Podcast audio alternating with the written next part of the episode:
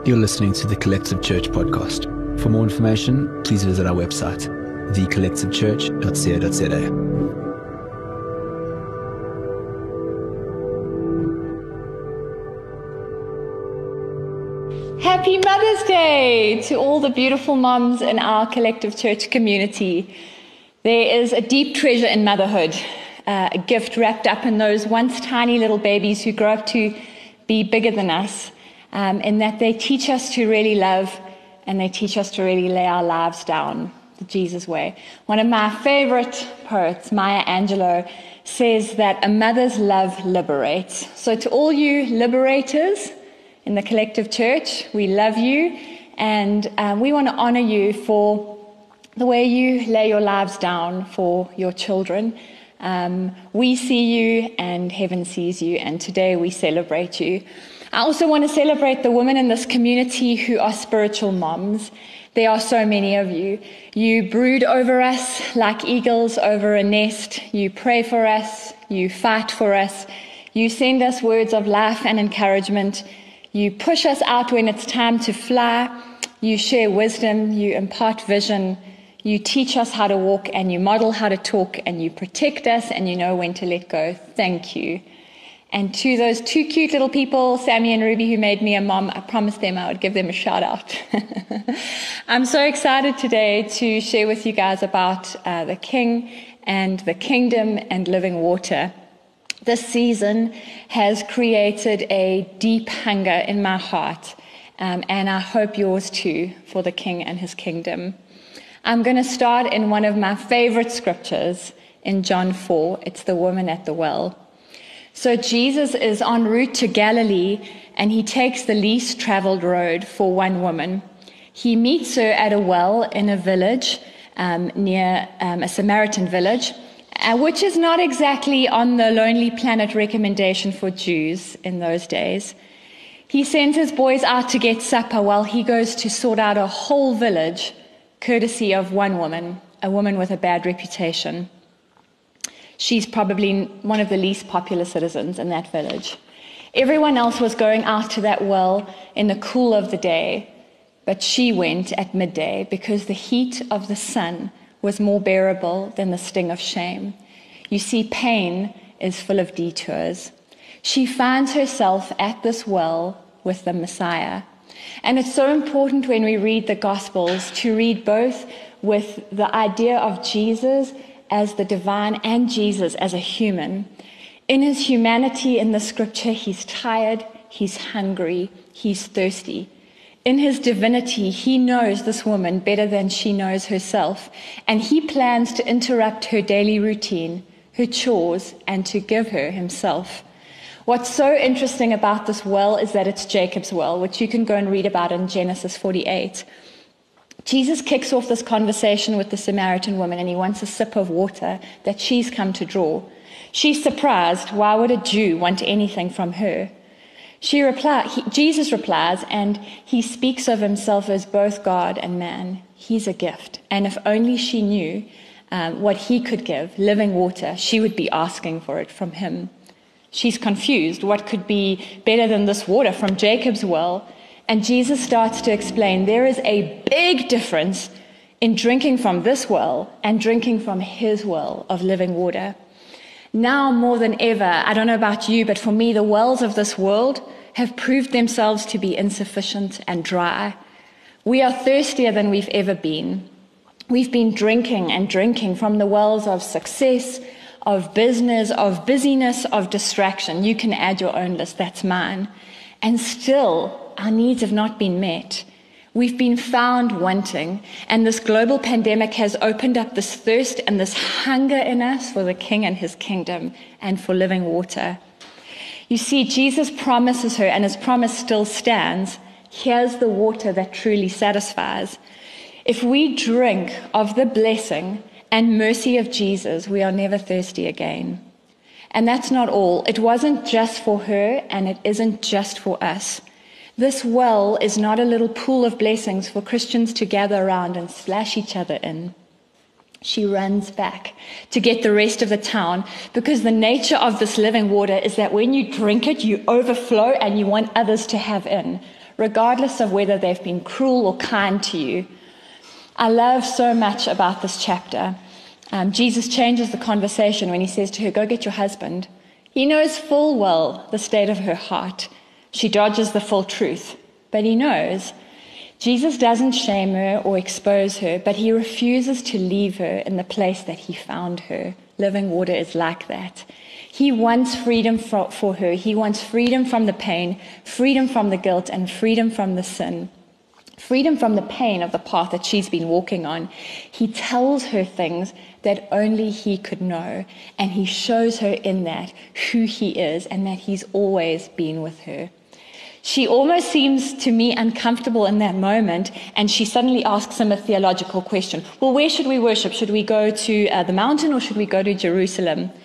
And he points out that her religion is so man made, but wait, because with his coming, he says to her, worship happens wherever you are. If you're in a field, if you're at a well, if you're in a prison, if you're at home alone in your room during COVID, while you make supper, while you go on your morning walk, while you bath your children or you drive to work, your spirit can draw near to God in the heavenly sanctuary of your heart by faith. She drops her water pot and she runs to spread the good news. What is the Spirit inviting you and I to leave behind in this season so that we can run unhindered and throw off everything that's entangled us? What are your water pots? The things that you've been gathering and collecting and filling your time with and filling your space with and filling your heart and your mind with, and they just actually don't satisfy anymore. She runs to call the whole town to attention, and history tells us that that whole area comes to Christ because of her, and she becomes one of the most prolific apostolic um, voices of her day. You see, this living water flows from somewhere and from flows from someone. It's the throne of God Himself. One of um, these mornings um, during lockdown, I was sitting with my journal, as those of you who know me well know that I love to do. And my children were drawing and painting around me, and I was wondering what should I paint. And I, I felt like I should paint leaves, and I had no particular reason for wanting to paint leaves. So I started to paint the leaves, and while I was painting, I, I said, Jesus, why leaves? And I felt him remind me of Revelations 22 2, that the leaves from the trees along the river are for the healing of the nations. I was thinking while I was painting, nations are obviously sick if there are trees with leaves on them for their healing. These trees are planted along a heavenly riverbank and they bear fresh crops every month. Their leaves are medicine. It spoke to me of God's ceaseless provision in each and every season, even this one, especially this one. And it spoke to me of perpetual health that sprouts from these leaves. And then I was reminded of Psalm 1. I'll read from the NIV. Blessed is the one who does not walk in step with the wicked or stand in the way that sinners take or in, sit in the company of mockers, but whose delight is in the law of the Lord and who meditates on it day and night. That person is like a tree planted by streams of water, which yield its fruit in season, and whose leaves do not wither. Whatever they do prospers. And then I was led to Ezekiel 47 and the healing waters. See, Ezekiel has this vision of a river that flows from the temple. It's full of life, it's full of health and abundant fruit wherever it goes. There's an invitation in that vision, which is still an invitation to us today. Step in. Okay, you're ankle deep. Come on in. Oh, you're knee deep. Now you're in in your waist. It's time to swim.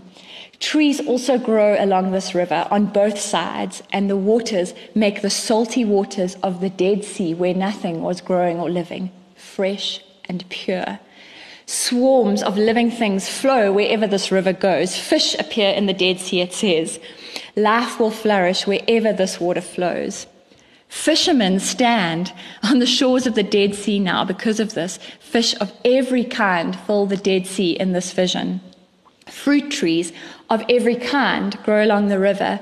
The leaves never fall off or turn brown, and there's always fruit on these branches. There's food every month fruit for food, leaves for healing.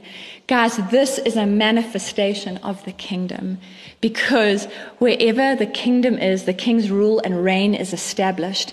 And this for me is also a picture of Pentecost when the Spirit gets poured out. This is what happens.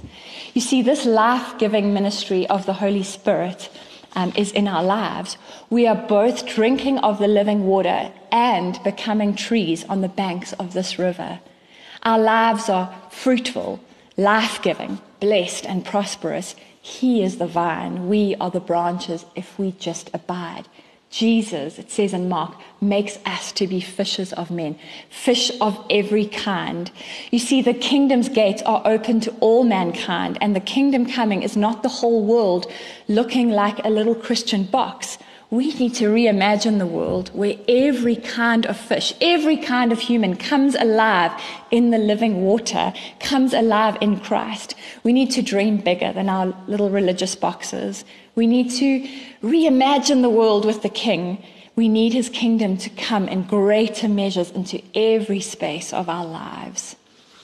Um, at the end of 2014, it was a hard year for us. Um, we were on holiday in, at the coast in Durban, where we come from.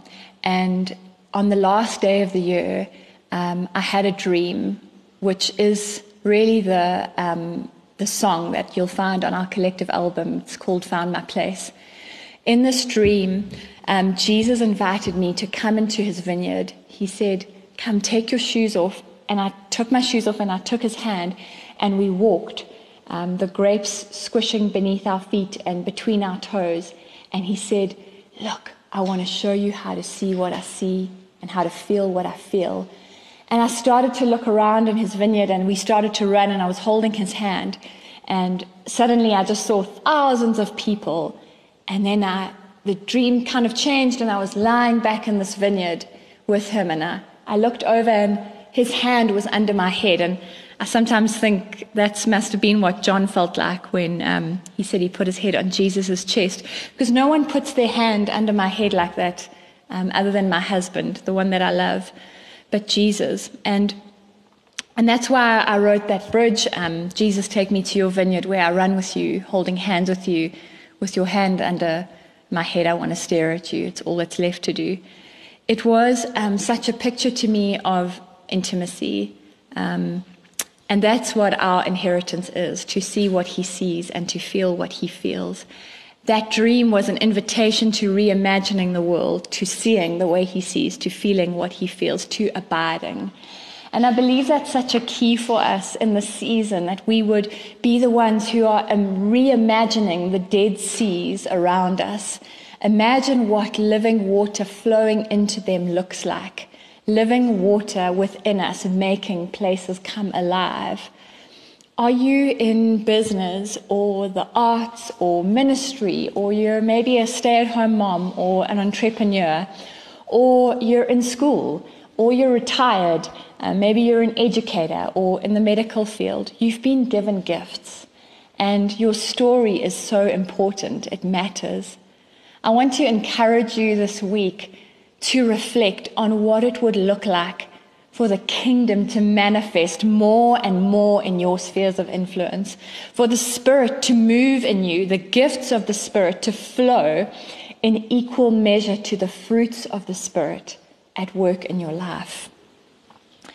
If we can look at our world right now with kingdom eyes, the eyes of faith, instead of the eyes of fear, um, and there's such a war for that right now, for us to be um, settled and in a place of faith and not um, just overcome with fear. Emmanuel, God with us, God with you, and God with me in everything that we do. I love um, this moment in Scripture. We all know it so well where, where Jesus calms the storm, where he's in the boat with his boys. They're crossing over to the other side of the lake, and this fierce storm comes up and waves start breaking into the boat. I mean, you can imagine the scene, and I want you to imagine Jesus in his humanity again is sleeping, and water is starting to come in the boat. I think lots of us feel like that now. The wind and the waves must have been crazy, and The disciples are freaking out. They wake Jesus, and I find the way they wake him to be so fascinating because they actually wake him with an accusation. In my um, New Living Translation, it says, shouting. They say, Don't you care? We are going to drown. Um, I think often our fear and our panic reveals our accusations against the Lord. Um, what a thing to accuse Jesus of not caring you know, and saying that you obviously don't care, we're going to die. And I was thinking about it um, a lot in the last week, and I was imagining it and likening it to, in a way, um, if, if it's late at night and I hear a scary noise outside, and um, my inclination is to reach over to my husband, Roe, and say, Babe, did you hear that? Um, it would be bizarre if I got to a place where I woke him screaming at him, Do you not care that we are going to be killed?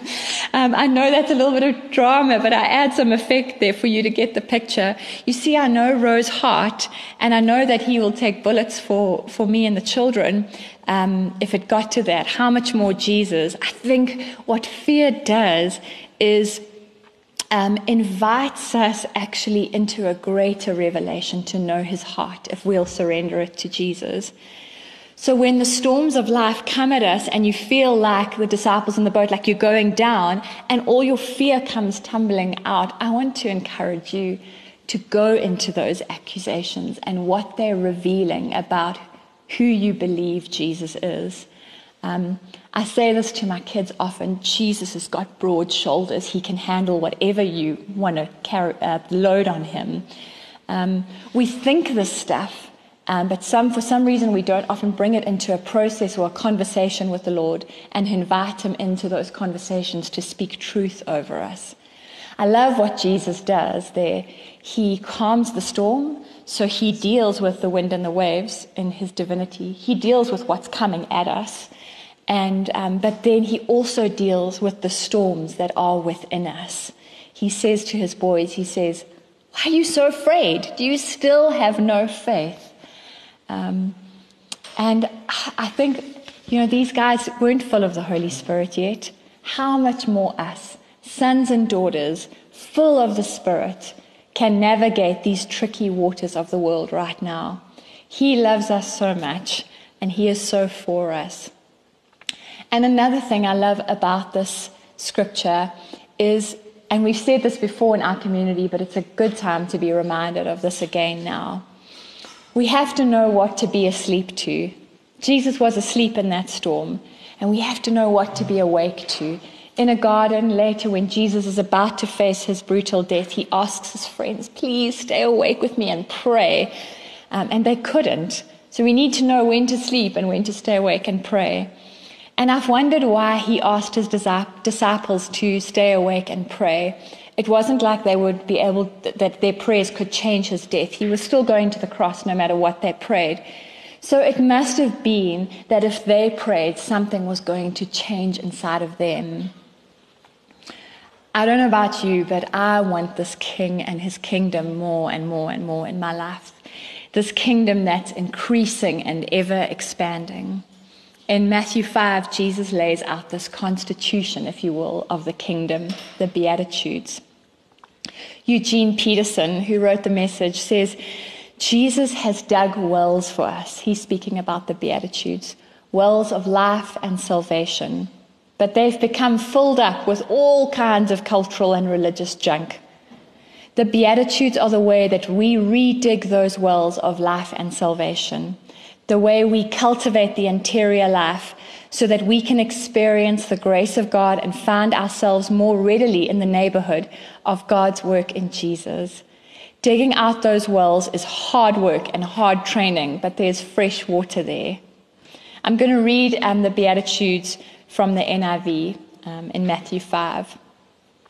Blessed are the poor in spirit, for theirs is the kingdom of heaven. And for me, that is about acknowledging our helplessness with, without God, our God's sufficiency instead of our self sufficiency. Blessed are those who mourn, for they'll be comforted. I think learning to mourn over what Jesus mourns for is so beautiful, sharing in his sorrow, because only on this side of eternity will we get to cry. There are no tears in heaven. Even Jesus cried on the earth, and we are blessed when we do that because I think that's when we find the Spirit, our comforter. Blessed are the meek, for they will inherit the earth. When we claim nothing as ours, we can inherit the whole earth. Blessed are those who hunger and thirst for righteousness, for they will be filled. There's a thirst no earthly stream can satisfy, and a hunger that must feed on Jesus or die. Blessed are the merciful, for they will be shown mercy. Blessed are the peace, uh, the pure in heart, for they will see God. Blessed are the peacemakers, for they will be called children of God. For me, that's those who are actively intervening to make peace. Blessed are those who are persecuted because of righteousness, for theirs is the kingdom of heaven. Blessed are you when people insult you, persecute you, and falsely say all kinds of evil against you because of me. Rejoice and be glad, because your reward is in heaven, for the same way they persecuted the prophets who were before you. Matthew 5, 6, and 7 is so counterculture. We should probably be reading it a lot more and memorizing it because it is such a different value system. It's a different standard. It's a different devotion. It's a different attitude. It is kingdom, and we so quickly forget. But you know what? This is impossible without the Spirit. The Spirit is the one who produces any fruit that's in our lives. The Galatians 5:22 fruit: peace, love, patience, kindness, goodness, faithfulness, gentleness, self-control. Um, that's the fruit of abiding.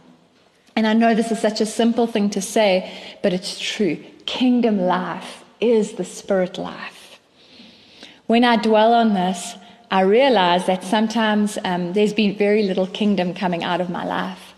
In some spaces, I've noticed how this season has caused my once clenched fists to begin to open. They were just grasping to rush, to get, and to have, um, and that made them closed to receive. In other areas, I've noticed that my arms were crossed with pride or with self sufficiency and not open to embrace. I love this quote. Our true humanity is found in the fact that God created, God saved, and God is wanting to recreate us in the image of His Son. And we can't be recreated in His image if we cling to the image we've made for ourselves. Jesus says in John 7, Let anyone who's thirsty come to me and drink. Whoever believes in me, as the scripture says, rivers of living water will flow from within them. And by this he meant the Spirit, whom those who believed in him were later to receive. Up to that time, the Spirit hadn't been given, since Jesus had not yet been glorified. So, guys, let's drink. Jesus interrupts us and Jesus wants to still interrupt us in our comings and our goings, like he did the Samaritan woman. His kingdom is in our midst, Luke 17. And we are hungry and we are thirsty for more. At the beginning of the year, I asked the Lord um, for a word for 2020. I said, what, what is the word you want me to dwell on? And he said, peace. Little did I know three months later how much more real that word would become. And that is more than a word in the kingdom. That's a person. Jesus is the Prince of Peace. Um, he also said to me that for our community and for, for me and my family, that 2020 would be a year where the kingdom was established in our lives in a way that we would still be talking about it in 20 years' time. So that's my prayer for, for us as a community that this establishment of the kingdom and what it means to live um, with the kingdom in our midst all the time um, just becomes so real. So that is all that I have to share with you today. Um, love you and miss you all very much. Thank you for listening. For more information, please visit our website, thecollectivechurch.co.za.